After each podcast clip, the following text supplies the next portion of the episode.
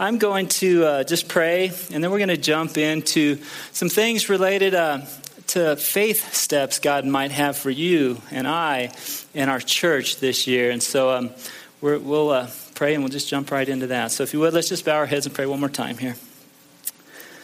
Well, Lord Jesus, just thank you so much for the opportunity to come together with my brothers and sisters here in Christ. And thank you that you're here in our midst. Lord, I thank you that you're meeting with our brothers and sisters down in Parker as well at the charter school there. And I just ask you, bless their time, bless our time. I pray that you would speak to us. Lord, I think there's some things that you would have on your heart and on your agenda for our lives. And I pray you give us ears to hear from you this morning. God, give us responsive hearts to obey whatever it is you call us to. Lord, I pray you would, this year, that you would grow our view of who you really are, what you're really like, what you're able to do, and what you want from us and in life. And but we just ask you would do all of this morning graciously in Jesus' name. Amen. So I'm going to start with one question here this morning, and it's simply this. How big is your view of God? How big is your view of God right now? A.W. Tozer said this. He said, "What comes into our minds when we think about God is the most important thing about us." Went on to say, the most portentous fact about any man is not what he at a given time may say or do, but what he in his deep heart conceives God to be like. We tend by a secret law of the soul to move toward our mental image of God. That's a big quote. There's a lot of things to it, but can you believe that? What comes into your mind when you think about God is possibly, is arguably the most important thing about you. And we're going to tend to operate in light of that. You know, you and I can say, you know, he says it's not what we say or do. You and I can say all sorts of religious things. We can tell you things from the Bible. We can tell you things theologically that are true. But what you believe in your heart about God is really the most important thing about you. And this morning, we're going to look at some things about maybe understanding how important our view of God and really our faith is, and then maybe how to grow that. We're going to take a look at a few steps on how we might grow that. But next slide we have here, your view of God is more valuable. It has more potential than any one of us here today probably realizes. I think we all would go, yeah, that's important. But I think God wants us to realize your faith, your view of him has greater value and greater power than you and I have even imagined up to now. And so let's look at this next verse here. This is from 1 Peter. You know, he's writing to believers in the midst of trials. And I don't know if you've got any trials going on in your world or not, but he says this. He said, "These have come so that your faith of greater worth than gold, which perishes even though refined by fire, may be proved genuine and may result in praise, glory, and honor when Jesus Christ is revealed." And you know, we just need to know that our faith it's worth more than gold. You know, gold is valuable because there's a limited supply of it, and it can do all sorts of things here. And but gold of this world is not going to make it to the next. The things that have value here, many of them will not make it into the next world. But your faith has the ability to have a lasting impact, an eternal impact. It has the ability to gain praise from God. It has the ability to cause us to receive glory, to share in God's glory, to receive honor when Christ is revealed. There's things about our faith that go way beyond the here and now. And there's things about the power that our faith has access to that is beyond some of the most powerful things on earth. Sometimes I think about the power of a nuclear bomb or something like that has the ability to create these huge megatons of power. And then you think about the sun, and it's got like basically reactions of multiple nuclear bombs going on. And then you think about the galaxy and the universe and how many of those are happening. And the God who we say we believe in, he made it all in a word. And there's great power we have access to. The next slide we're going to look at here is... your faith has the ability Your faith, even this year, guys, we're talking about faith for the new year here, but your faith this year has the potential to engage the supernatural, the sovereign, the gracious, the miraculous response of the living God here on earth, to do things that would be otherwise impossible to happen here on earth. There's things that could happen this year. There's things that may or may not happen this year based entirely on what you believe to be true about God. One of the verses we have here, this is a one that stood out to me from Matthew chapter 9 here, but it said, two men followed him, calling out, "Have mercy on us, Son of David." When he had gone indoors, the two blind men came to him, and he asked them, "Do you believe that I'm able to do this?" "Yes, Lord," they replied. Then he touched their eyes and said, "According to your faith, it will be done to you." And their sight was restored. There's some things this morning. One of our goals is going to be to look at things God has brought into your world personally and to our world as a church, and really to bring this question before you and let Jesus ask you the question, "Do you believe that I am able to do this?" Each one of us are going to have some different things God wants us to engage with. But just like these men, he asked, "Do you believe I'm able to do this?" And they said, "Yes, Lord." And then he said, "According to your faith, it will be done to you." And that phrase just in Matthew 8 and Matthew 9 is said, I think, at least 3 times. And I know it's said more places in the gospel as well. But we're going to take a look at some of those other places here. One of them, it's early on in Matthew 8 there, but it's the one about the centurion. I think the next verse are 8:13.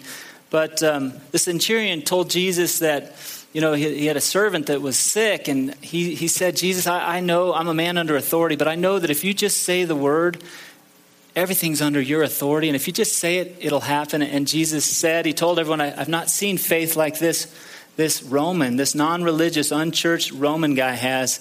And he believed that Jesus had the authority in this universe just to say for something to happen, and it did. And he told this guy, "Go, it'll be done, just as you believed." Another place here, and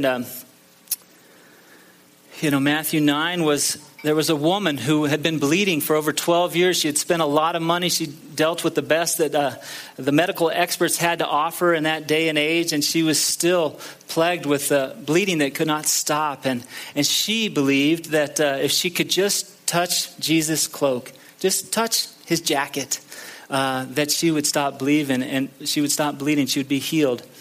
And she did that, and Jesus told her, "Daughter, your faith has healed you."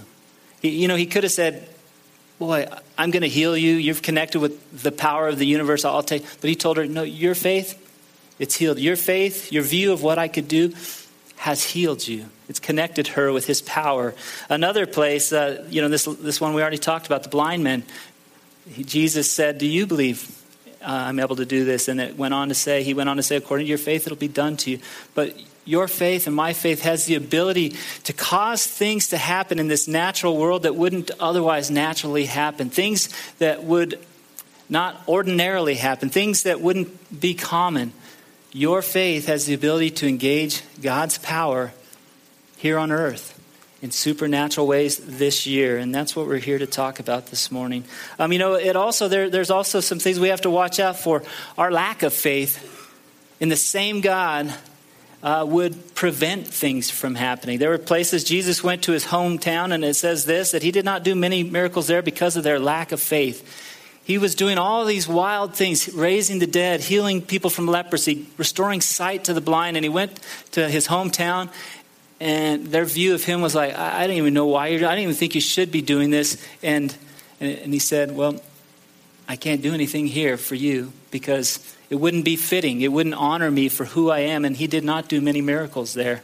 Another place, just reading here in the one-year Bible this past week or two, but he was talking to his disciples. They're in a boat. There's a storm. There's winds and waves, and they're just screaming. They're kind of like, "Lord, we're going to sink here. Help us." And he went on to say this, "You have little faith. Why are you so afraid?" And then it said he got up, he rebuked the winds and the waves, and it was completely calm. In some ways, I think you could paraphrase what Jesus said to his disciples Why are you so afraid? Why is your view of me so small, guys? Why is your view of me so small? They were tagging along with him, seeing him do a lot of this. And here they get in this situation and they're like, we're going to die. Even though this guy's been doing all these things, is here. And yet he did another miracle and showed his authority over wind and waves. And he brought it to a calm. And then they had another data point. This God in the flesh here is bigger than I last thought. And he spent 3 years expanding their view of who he really was and what he could really do. And I think you and I, I know myself, sometimes I feel like the Lord say, Rich, is your view really that small of me?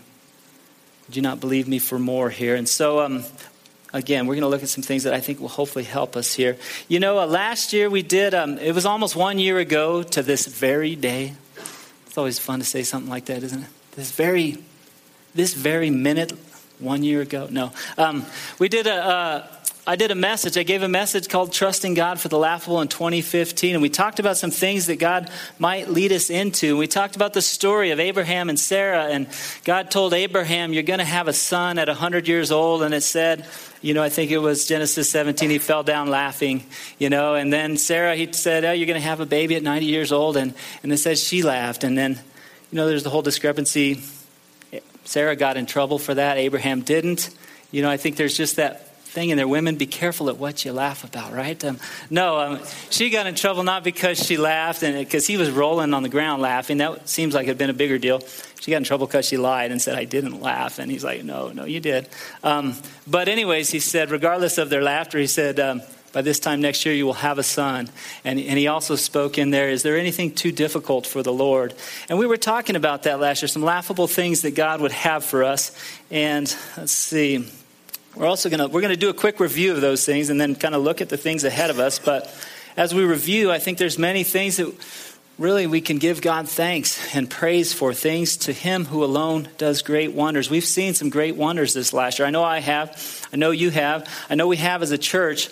But it's good to sometimes stop and review, because that will help us enlarge our view of God. There's data that we have. There's experience we have with the living God from last year that should impact our view of him this year. And so let's see some of the, here's one here, you get the next slide. I don't know if you remember last year, one of the laughable things we talked about is we said, we think God might be calling us as a church to launch another location. We had, close to 30, 40 some people commuting from the south side of town.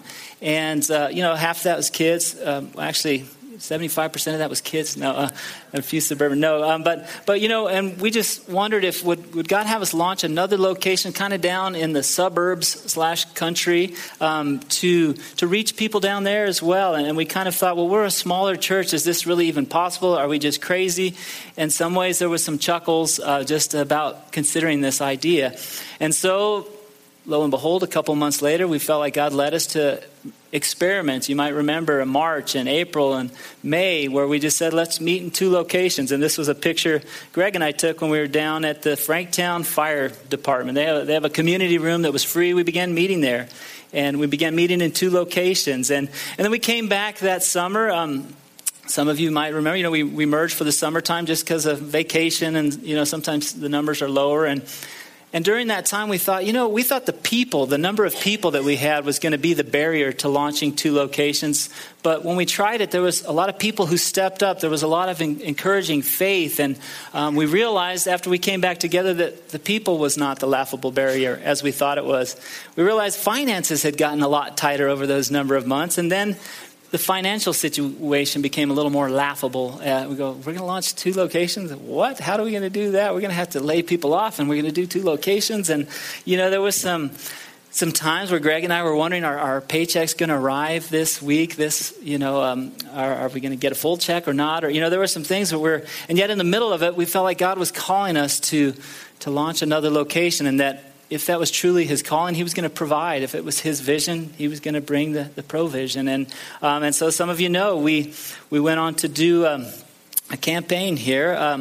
We did the Thrive campaign with the goal of raising $10,000 a month for the purpose of launching another location, for the purpose of advancing some causes here in the Highlands and having a crazy concept with our church called a savings account. And so we did this campaign, and we took a couple weeks together.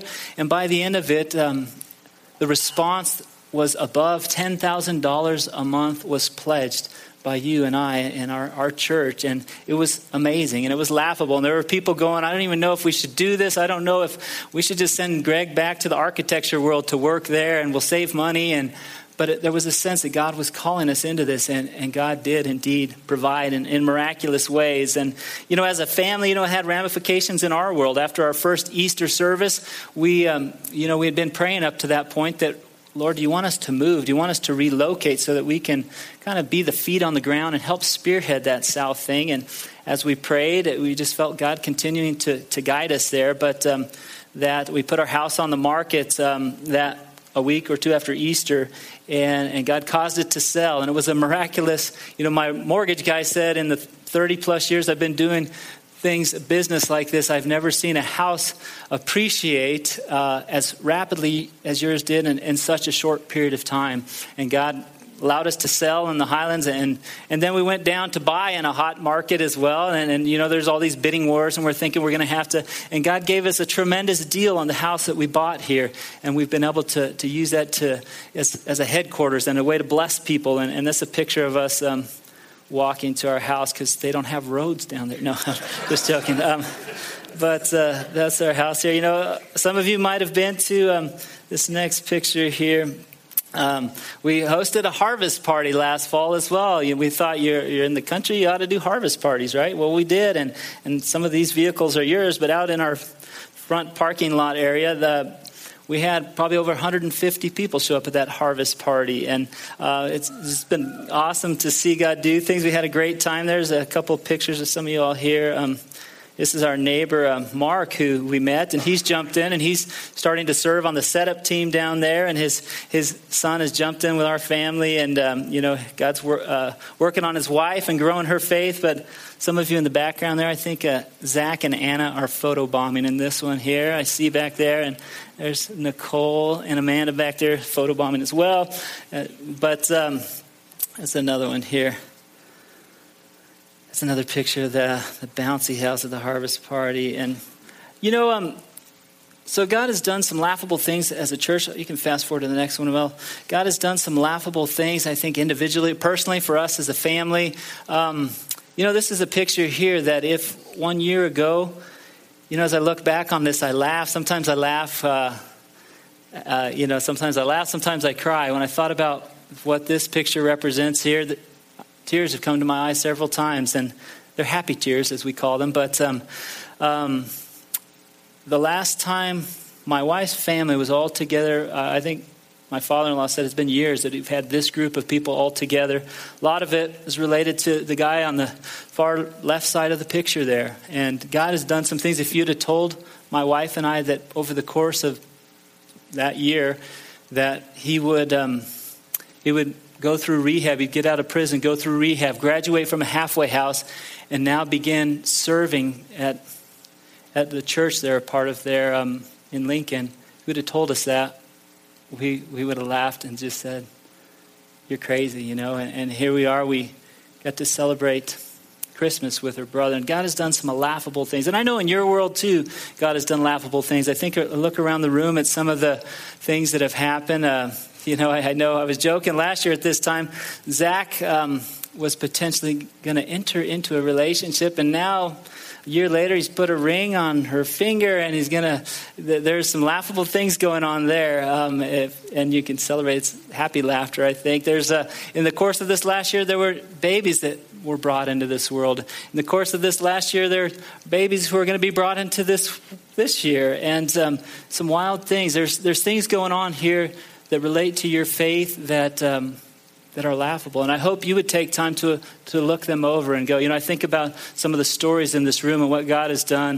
I think about Jonathan over here. And if you'd have told Jonathan last year what God was going to do over the course of 1 year in his life, I think he would have fallen down laughing. I don't know, but God is moving in our lives and in our church. And, you know, really what I want to get us to do this morning is to see what is What is the laughable things God wants us to trust him for, obey him in this year? And so we're going to look at 4 action steps here and, just to wrap things up. So the first one is this. Identify the otherwise laughable situations in your life. I want each one of you to ask this question. Pray, ask the Lord. God, what is there something impossible, something that would be otherwise laughable that you want me to trust you for this year?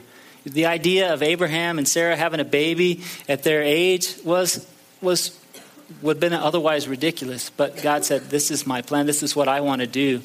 And he brought it about, and there was faith challenges and things there. But when you look at your life, you can look at the next one here.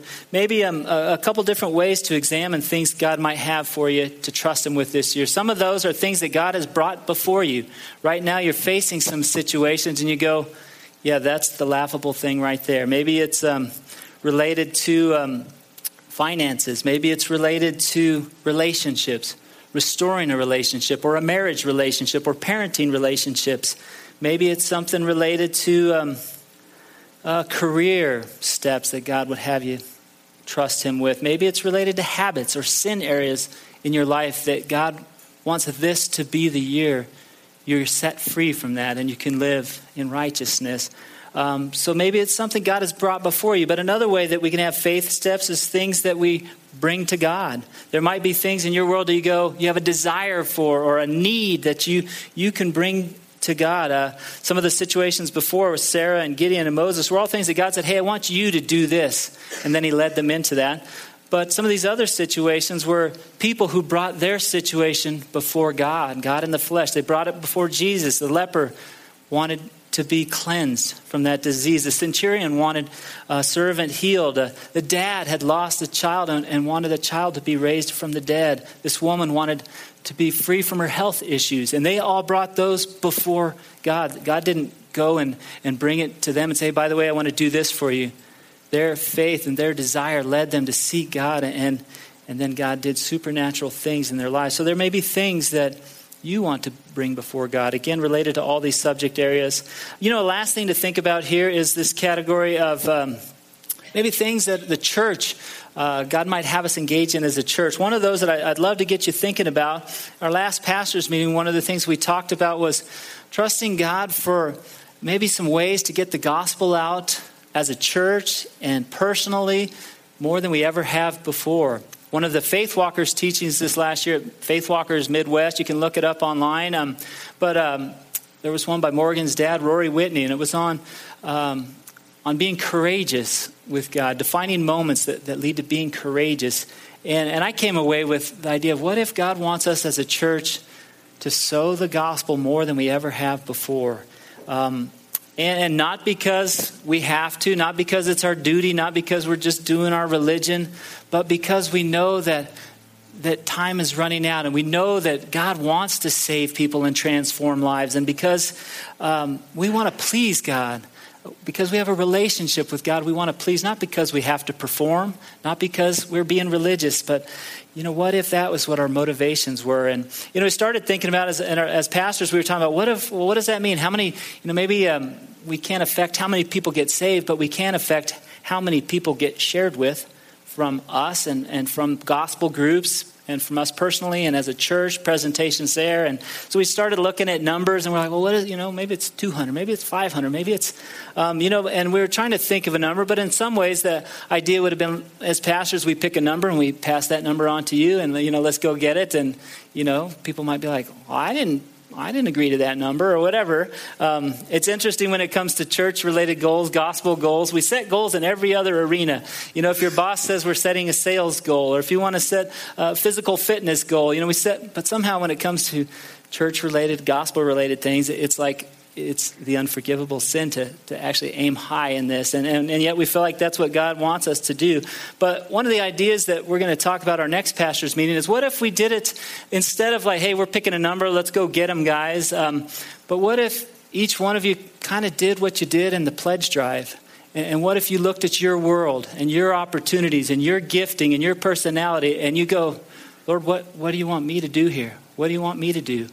And maybe for you, sharing the gospel one time this next year would be a huge, gigantic step of faith. Maybe for you, sharing the gospel once a month would be a reasonable goal.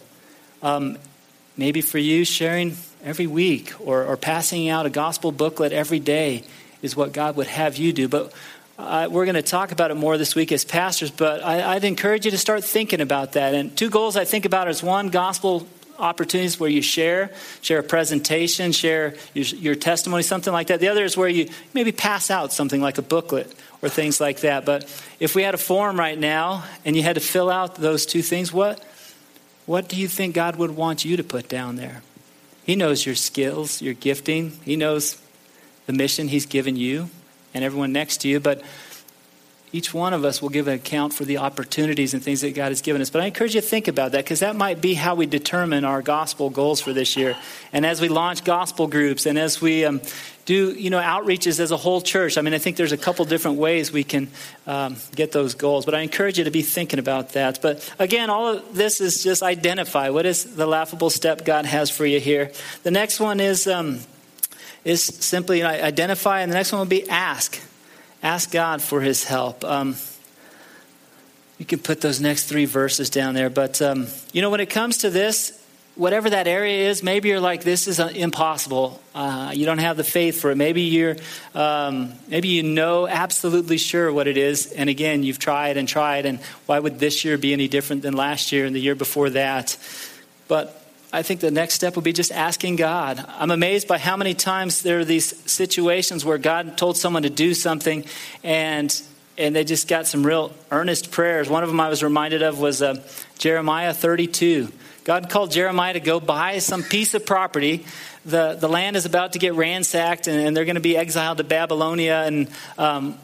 And God said, hey, by the way, go buy this piece of land. And Jeremiah's like, okay, whatever. But then he has this awesome prayer, Jeremiah 32, where he says, Lord, everything, you're the Lord of heaven and earth. You created it all.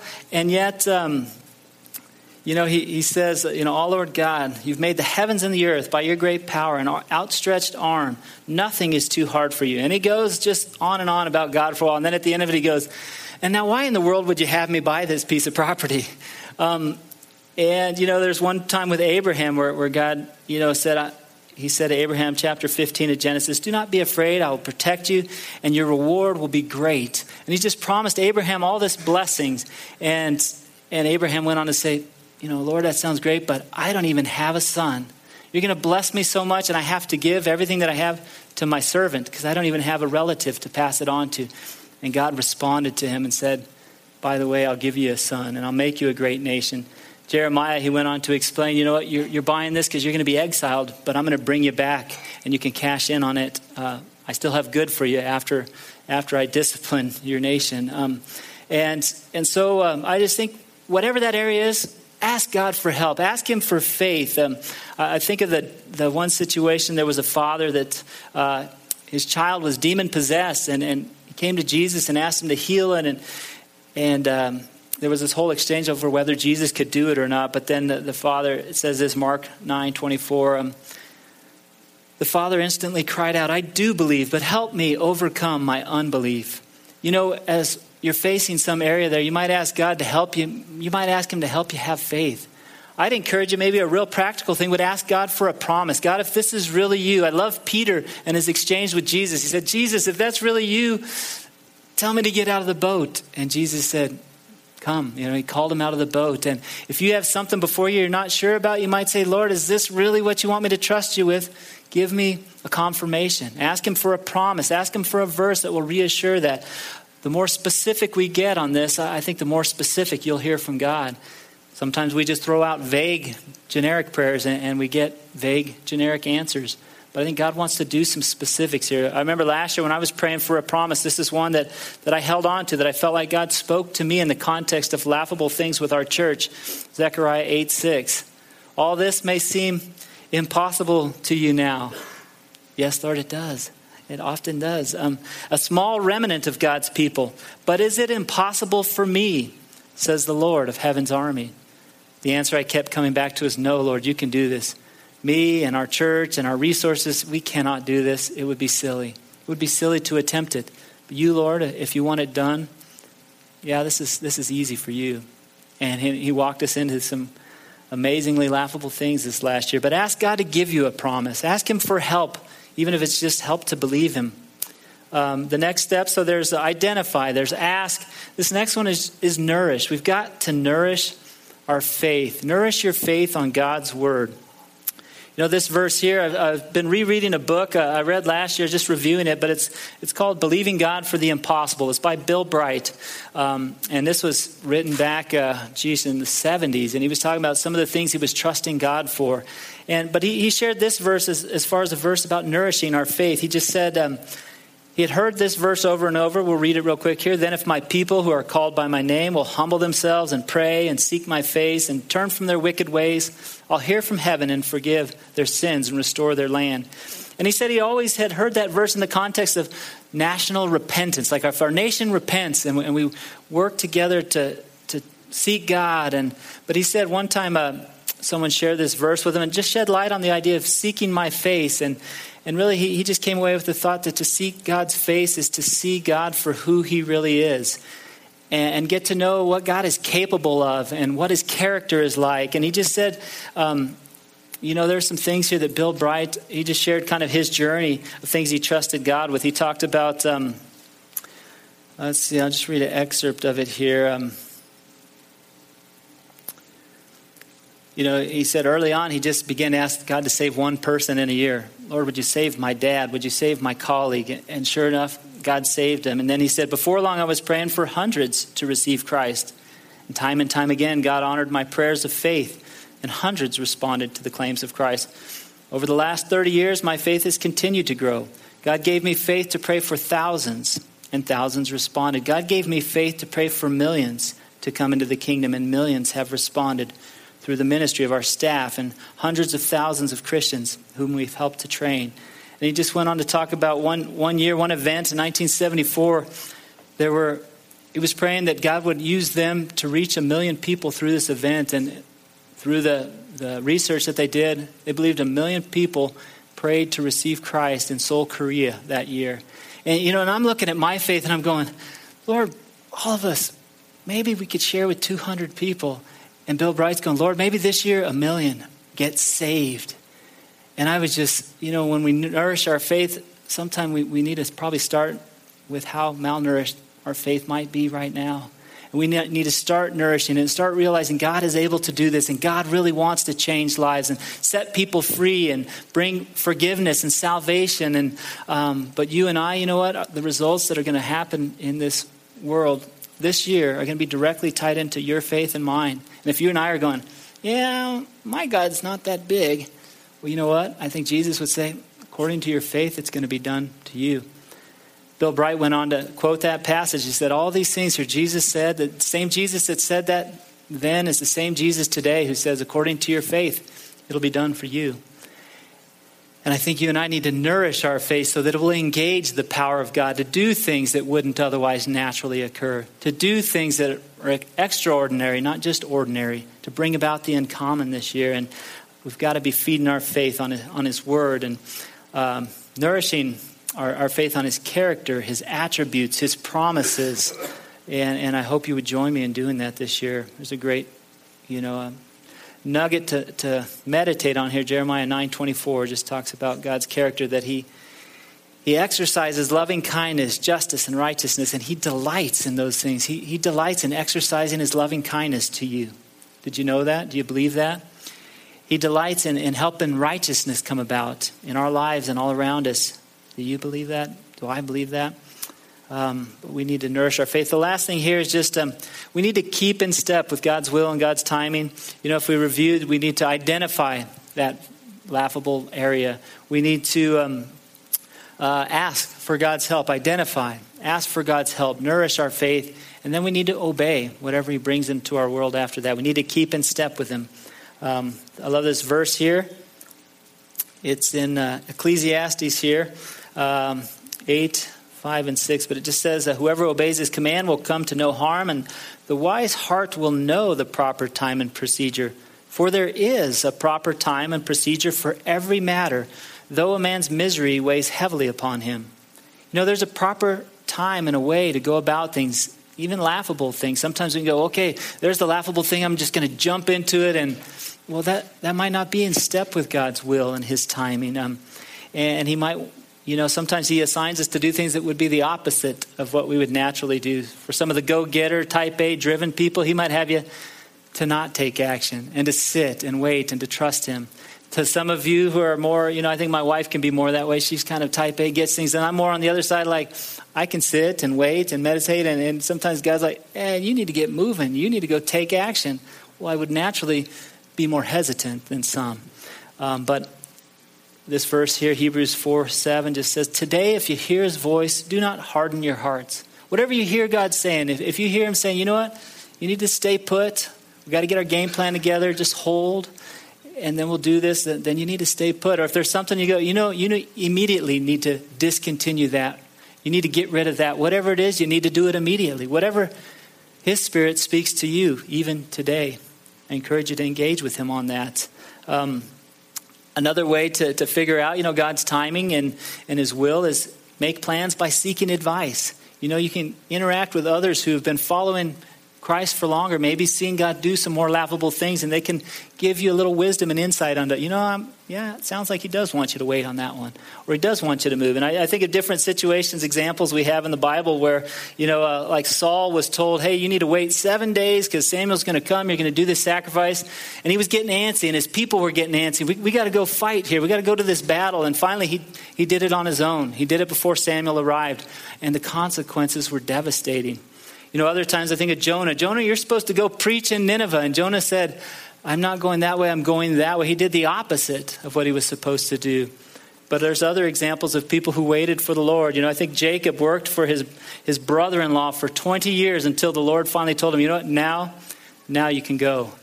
Many of us would have skipped town in an unfair situation with someone who was changing our wages and jerking us around. And, he sat in that world until the Lord said, now it's time to go. And God did awesome things with him after that. But again, I think God wants to do some laughable things. And our faith is going to either enable him or prevent him from doing some of those things. And so I encourage you, just a quick review, identify what that might be in your life. And then ask God for help. Ask him for a promise. Lord, if this is it, give me a promise. Next time I have a quiet time, speak to me. Give me something I can claim.